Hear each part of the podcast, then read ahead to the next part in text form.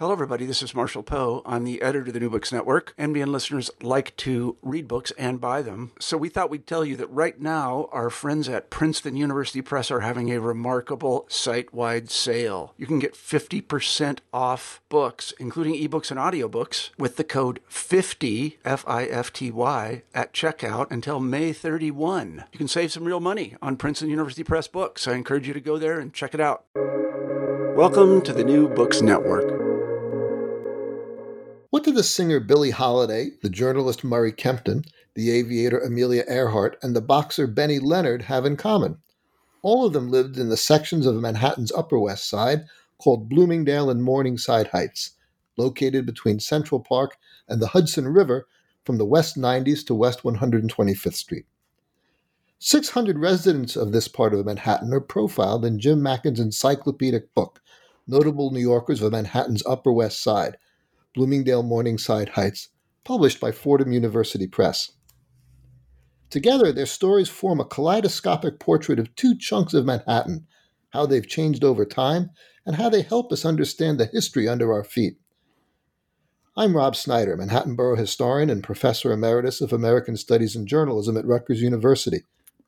I'm talking with Jim Mackin, co leader of the Bloomingdale Neighborhood History Group and founder of Weekday Walks, which runs tours of New York City neighborhoods.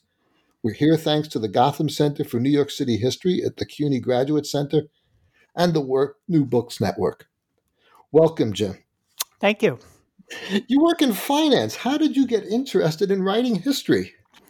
Well, I uh, worked with a lot of Fortune 500 companies, and I found out they all had art collections and they all had tours of their plants and their facilities. And from those tours, I uh, developed a, a, tremendous interest in the history of industrial archaeology, and I became president of the Society for Industrial Archaeology in New York and New Jersey. But then I kind of focused in on local history here in Bloomingdale and Morningside Heights area. Now, do you live in that section of Manhattan? I do. I live right on uh, Riverside Drive at 109th Street since 1989, but my wife and I have lived on the Upper West Side since 1971. So, what inspired you to get going on this kind of book with all these many peoples inside it? Well, a few years ago, I started collecting the names of famous people in our neighborhood that nobody really knew about. Everybody knew the Humphrey Bogarts and the George and Ira Gershwins and the John Deweys. But I found some other really pleasant surprises. And with that, I started accumulating. Next thing you know, I had 100, I had 200, um, it's growing today. I have over 1,400 people, and the book, of course, has 591 notable people. It's addictive. I can't stop doing it. Um, and it's incredible depth for what we have in this neighborhood. So I'm curious the boundaries of New York City neighborhoods are highly subjective, yet they mean the world to the people who live or work in them. How did you make your choices and definitions on boundaries? Well, we used to define uh, our Bloomingdale areas between 96 and 110, but as you probably know about Robert, um, Bloomingdale really went from the West 30s all the way up to what George Washington called the Holloway, 125th, 126th Street, um, when the Dutch um, had New Amsterdam. Mm-hmm. But in modern times, a little community kind of centered around maybe 99th and Broadway that was mm-hmm. beginning to be called uh, Bloomingdale. So I started with that area, but I absolutely stretched it a little bit. Of course, Morningside Heights is is easy. Uh, that's very well defined as 110th up to 125th. But as I started compiling this for the book, I wanted to include a couple of key players, one of which was William Fox. Everybody knows Fox News, 20th Century Fox. And to do that, I had to go down to 92nd Street, 91st Street, Robert Oppenheimer is another one. So Harry Houdini is another one. I stretched him a little bit east of Morningside Avenue. Even that's a little bit of a stretch, but but I was careful not to violate the the um, the boundaries too much. But there are a few people, maybe about six people, that are kind of just on the periphery of what would be called Bloomingdale and Morningside Heights. So, what was your method for researching the history of Bloomingdale and Morningside Heights? Where did you uh, go for source material? Well, I, I started with um, uh, directories, um, uh, the famous uh, um, uh, blue guides of New York City around the turn of the last century, and I literally went address by address. And if the name looked um, possibly notable, and I have a very deep and wide interest in or knowledge base of New York City, if the name looked like it might be a notable, then I did further research. Um, I then supplemented that with a lot of obituaries and newspapers, uh, looking at a lot of censuses, a lot of um, online primary sources like telephone directories and public records and, and, and that type of thing. The challenge was more with some people who lived in a few addresses in the neighborhood. Um, but there's plenty of sources. And in fact, I continue to find people, even in my book, who now lived at some other place in our neighborhood. So there's no surprise in, in, in those discoveries. Were there any libraries that were particularly helpful to you? Oh, the, the New York Historical Society for sure, but my primary library uh, usage was New York Society Library over on East 79th Street. They, they're just fabulous. So, so many notable people have biographies about them, um, but they're long gone, not easy to find. But New York Society Library pretty much has all of that stuff on the shelf just like I know it's eventually going to have your Murray Kempton biography on their shelf. Any historians that you talked with along the way who were helpful to you?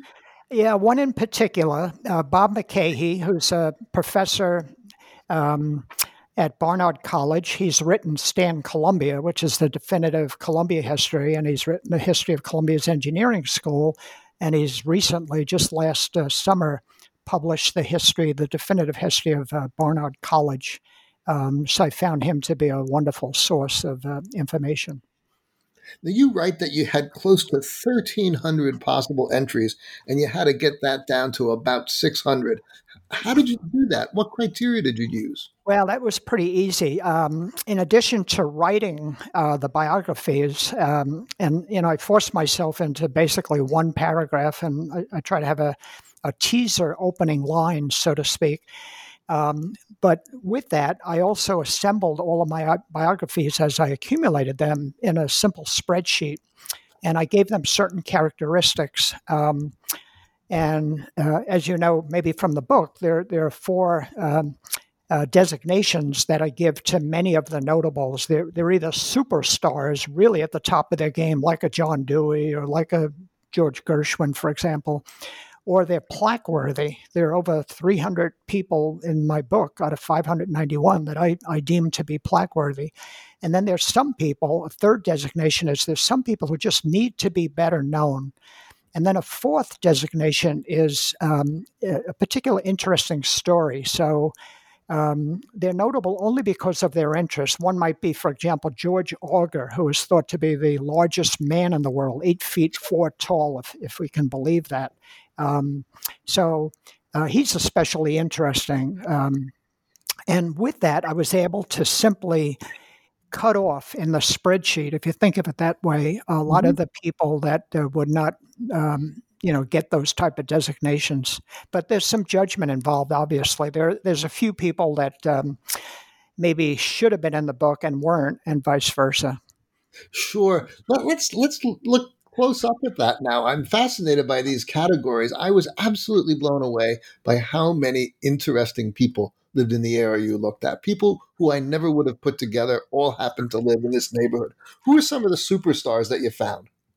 Well, um, uh, obviously, a number of people at, at Columbia. What what I found without uh, citing anybody in particular, is is people who really founded the discipline of study uh, in the country, sociologists, um, uh, uh statisticians. Um, uh, there's one one fellow, Kasner, for example. He was walking on the other side of the Hudson River with another fellow um, professor, mathematician, and and um, and a youngster. I think he was nine years old at the time, and um, he asked the youngster to come up with a word for the largest number ever. The kid came up with the word googol, and so that's how we have the word Google today. So things like that kind of just make themselves known. Um, I, I I got kind of addictive, or I got uh, got very um, compelled to find at least one very interesting thing about each person that most people wouldn't know. Um, and and that's what found a lot of these uh, things. Um, there's a fellow Julius Chambers on West 97th or 98th Street, for example, who I first read about, um, uh, who kind of tested the lunacy laws with respect to what was happening in the old Bloomingdale Insane Asylum, which was on the site that's now pretty much where Columbia is. And all of that was interesting and fascinating. But I later found out he gets credit for discovering the source of the Mississippi River. Hmm. So that's the type of thing that spurred me on to find that one extra kind of teaser thing about the person. Can you think of some buildings that are worthy of a plaque that don't have a plaque yet that deserve one and why? Oh, there's so many. The the Strathmore, for example, where where you've got um, uh, uh, Virginia Gildersleeve, probably the best of all the um, uh, Barnard um, deans. George Delacorte, who's given so many things to the city and in Central Park Zoo and uh, on Columbia's campus, but much, much else. Uh, Frank Hogan, the, the, the famous um, DA, then became um, city council president. Um, uh, the suffragist um, uh, Mary, Garrett Hay and, mm-hmm. and, and her partner. Uh, but so many people are in that building. There's a few other buildings on the corner of where Claremont meets 116th. It's mm-hmm. it, it's almost a um, it's almost a soup of of uh, Nobel Prize winners, some of which still live there today. Of course, they're not in the book. I don't violate anyone's privacy, but that type of thing um, in Park West Village, a number of very. I mean, we're talking Ray Charles, Wilt Chamberlain, Coleman Hawkins. Um, uh, Abbey Lincoln, Duke Ellington, Jose Feliciano, and, and that, that's probably about a third of the people that that uh, lived, notable people that lived in that area. So, so there are some buildings and, and that don't have plaques and absolutely should should have one. The, the few that I cited are, are just uh, some of the examples. So you write in your book. The location of the neighborhood stays the same, but residents change over the years, creating a kaleidoscopic view of community and culture. Now, when it comes to different ethnic and social groups, what have been the big changes in Bloomingdale and Morningside Heights over the years? Yeah, there's a famous map. Uh, not too many people are aware of it, but it's dated around 1919, which shows the ethnic. Um, the, it shows the blocks with uh, ethnicity labeled on the map at that point in time. But if we go back earlier, uh, of course, we had the Dutch here in the very earliest days, and, and the Dutch um, kind of intermingled with the English over time and whatnot. And then with the on with the building of the um, Croton Aqueduct, uh, the Germans and the Irish enter the area. In fact, the Germans had a, a, brewery, the Lion Brewery, in our neighborhood, probably the largest employer in Bloomingdale ever. Uh, and that was followed by um, Jews, Italians. There was even a French kind of um, intensive area in like between 111th and 100 116, 114th Street. Um, and then over time, obviously, um, Puerto Ricans, followed by other Latino groups. And then what I'd like to give extra special attention to is the small African community on West 98th and 99th Street, and that's between Central Park West and Columbus Avenue. That's that's the, um, the that's the two blocks that gave us Marcus Garvey, Billie Holiday, Artur Schomburg, uh, Bert Williams, arguably the greatest vaudevillian of all time, uh, and a bunch of others, Butterfly McQueen, etc. Um, and and that gets that, that's almost unknown. That gets no attention because nobody knows about it. Hopefully, my book will spur a little bit of interest with that. Now, is that what some folks call the old community? That's right. The old community is a term of endearing affection, which comes out of the fact that the people who lived on those two blocks and got pushed out of the neighborhood by urban renewal, and of course, we're talking Robert Moses and, and, and other people, uh, they got pushed out in 1955 but yet they still got together. They still assembled as as a, as a group um, up until well, they're still doing it today. I'm not sure how many of them are still alive, but you know, it's like 65 years later, and there are still people that um, celebrate their heritage of living on those two blocks and they know the famous people that live there and it's just fabulous that they do that. And there's one fella in the book jim Torain who made all that happen. He passed away two years ago but he's he's he's the fella that organized all this and and did a lot of the original research which uh, i'm i'm fortunate enough to take advantage of. Can you tell us a little bit more about jim Torain who he was and how he worked and what he learned well, he, he was a regular working guy. He worked uh, in the publicity area of Madison Square Garden for a while, but he also worked uh, down in the um, city controller's office. He worked in the transit authority in Brooklyn. Uh, but this takes us back to the 40s, 30s, 40s, and 50s. Um, Jim lived on West 99th Street, and and when when the street was very active, um, he seemed to take an interest in their history back there, and and the and the the, the African Americans in the block were very well organized socially. Uh, in fact, they even had their same chapel. There's a kind of nasty piece of St. Michael's history where they've got to create a, a separate chapel uh, part of St. Michael's for the African Americans living on West 99th Street because if they worshiped it in St. Michael's Church, uh, which still exists on, on Amsterdam and 99th, they had to sit in the balcony or in the back mm. of the church. So, but anyhow, Jim Torain uh, did all of that. And then when he got displaced, as, as all of his friends and neighbors did, uh, he, he got displaced to other public housing on the Lower East Side. He started organizing these reunions and in doing that, he just kept it going and going and going, and more people volunteered information about what they remembered. So, so all of Jim's records are, are now in the Schomburg uh, uh, collection of the New York Public Library. That's terrific. You know, I know the Bloomingdale Neighborhood History Group that you're part of has done a lot of work too. Are there records on the history of the neighborhood available anywhere?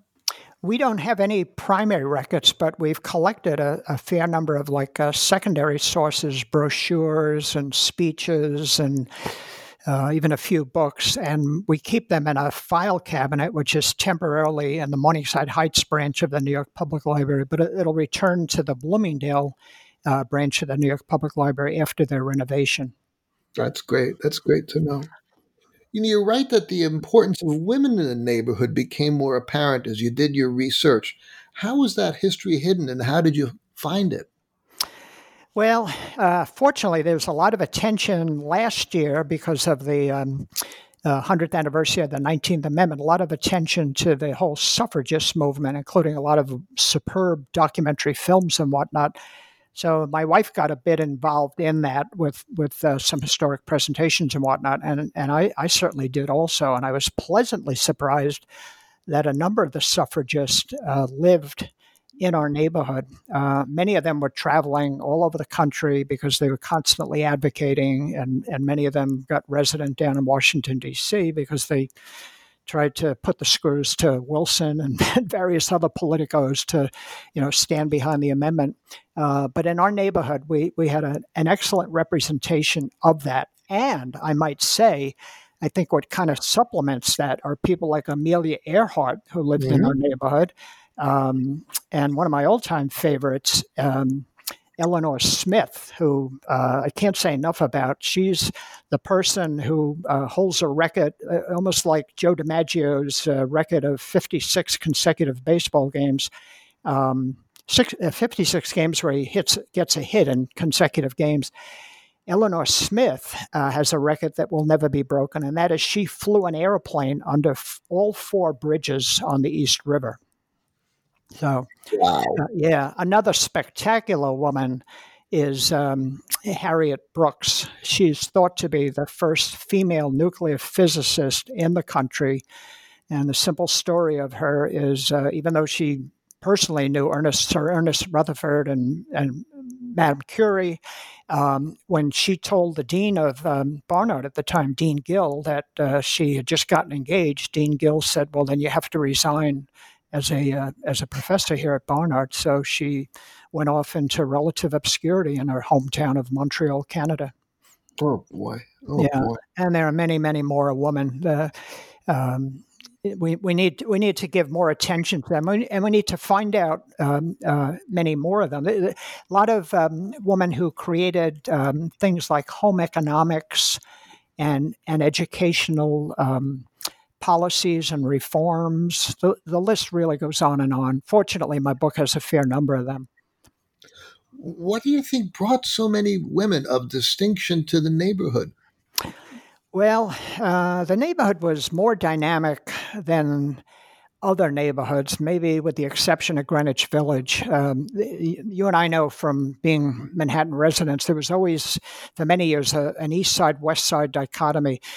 But the diversity of the West Side rests on the fact that um, a lot of Broadway theater, and I think even Greenwich Village intellectual types and whatnot, tended to just be on the west side, which meant taking buses and subways that operated on the west side. Mm-hmm. Uh, and when you marry that thought, and, and, maybe I'm extending this thought too much, but I don't think so. When you marry that thought with the obvious turnover in places like Teachers College, Columbia, mm-hmm. Jewish Theological, all the other institutions and whatnot, uh, along with ethnic changes, you know, neighborhood by neighborhood, but block by block, you, you, you can't help but get a, a tremendous amount of, um, of diversity, uh, and it feeds upon itself. One of the things that strikes me as I thumb through the book is how nicely designed it is. You use graphics, you use special categories, you use special sections, you use maps, you use photographs how did you come through the process of making a reference book like this so navigable for the average reader? Well, as, as I first accumulated um, the hundreds of notables in the book, I, I, I, realized this might be taxing to the to the regular reader. So I started writing a few sidebars, little tidbits of history that I thought I knew about, and maybe not too many other people uh, knew about. Um, and next thing you know, I had like 30 or 40 sidebars. So it was then just a matter of um, how to pepper the book with, with those sidebars.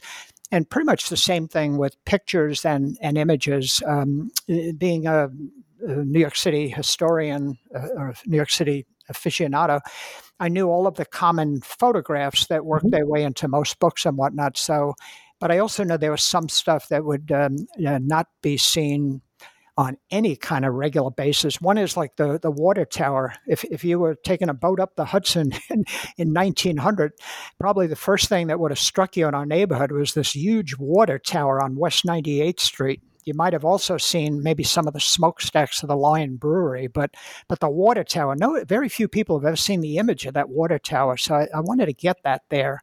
Mm-hmm. Uh, uh, same thing with that fellow who was uh, George Auger, eight feet four inches. I want to get a picture of him in the book. The Leake and Watts Orphanage, which is important for a number of reasons, like you know, even selling some of their land to create uh, or to enable the Cathedral of St. John the Divine. Um, but not many people know about that. And, and in fact, to this day, that the, the, the remainder building uh, from the Leake and Watts Orphanage is the oldest structure in our large neighborhood. How do you anticipate people using this book? Well, the first few people that used it uh, did exactly what I hoped they would do. In fact, I, I, got phone calls in the middle of the night. One one fella, I don't know if you know the author Josh Freeman, who's mm-hmm. written a number of books on New York City labor history mm-hmm. and social history. He calls me up and he says, "Hey, I used to live on 98th Street." And I turned to that page. I had to, I found it because it's in geographical order. And then he says, I couldn't put it down. I, I went to the buildings before that and I went to the buildings after that. And I just kept going and going and going and going. And, and indeed, two people right after that pretty much said the same thing. Of course, they opened to the block they lived on or the building, you know, where they resided, and and then they started extending it to nearby stuff. And uh, people are quite generally surprised at, at, at what they read and find out about who lived down the block or who lived around the block. I remain endlessly fascinated as I thumb through the book. There are more people living there than I ever imagined, and of a kind and variety that I think is really striking. Do you think the array of notable people who lived in Bloomingdale and Morningside Heights is unique to these neighborhoods, or are all New York City neighborhoods like this if we look close enough? I, I think all New York City neighborhoods. I'm so glad you asked that question. No one, no one's ever asked that, and, and yet I've entertained that idea in my mind. I would love to do if if I had um, a little bit of broader experience and the time. I would love to do Harlem. I would love certain parts of Queens, um, but but to, to to to to underscore your question, the point of your question, just about anything you you could find, and it may not be giant, notable superstar people. It may be other items of interest that people today just don't know about, but have much to learn about. What next projects do you have in mind? Well, I am. Uh, I've started writing a second book, and um, it's going to connect a uh, very important New York City person whose name I don't want to reveal yet, but it's going to connect him with something called the Pomeroy family. Um, I, I, happen to, uh, my wife and I have a humble country cabin 100 miles north of New York City in Columbia County.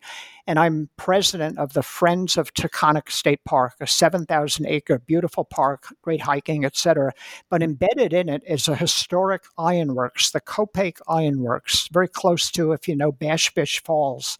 Mm-hmm. And, and, the Copake Ironworks um, is now a National Registered Historic Site and we're doing some wonderful things there. and we have a museum and, and many other things but the family that established that the pomeroy family is very renowned and they connect in a very very interesting way to this very very important and i'm, I'm I, can't say that strongly enough this very very important new york city historical person Okay, I won't ask you to reveal any secrets. I, I know that when you do it, it's going to be really well researched and really interesting as well.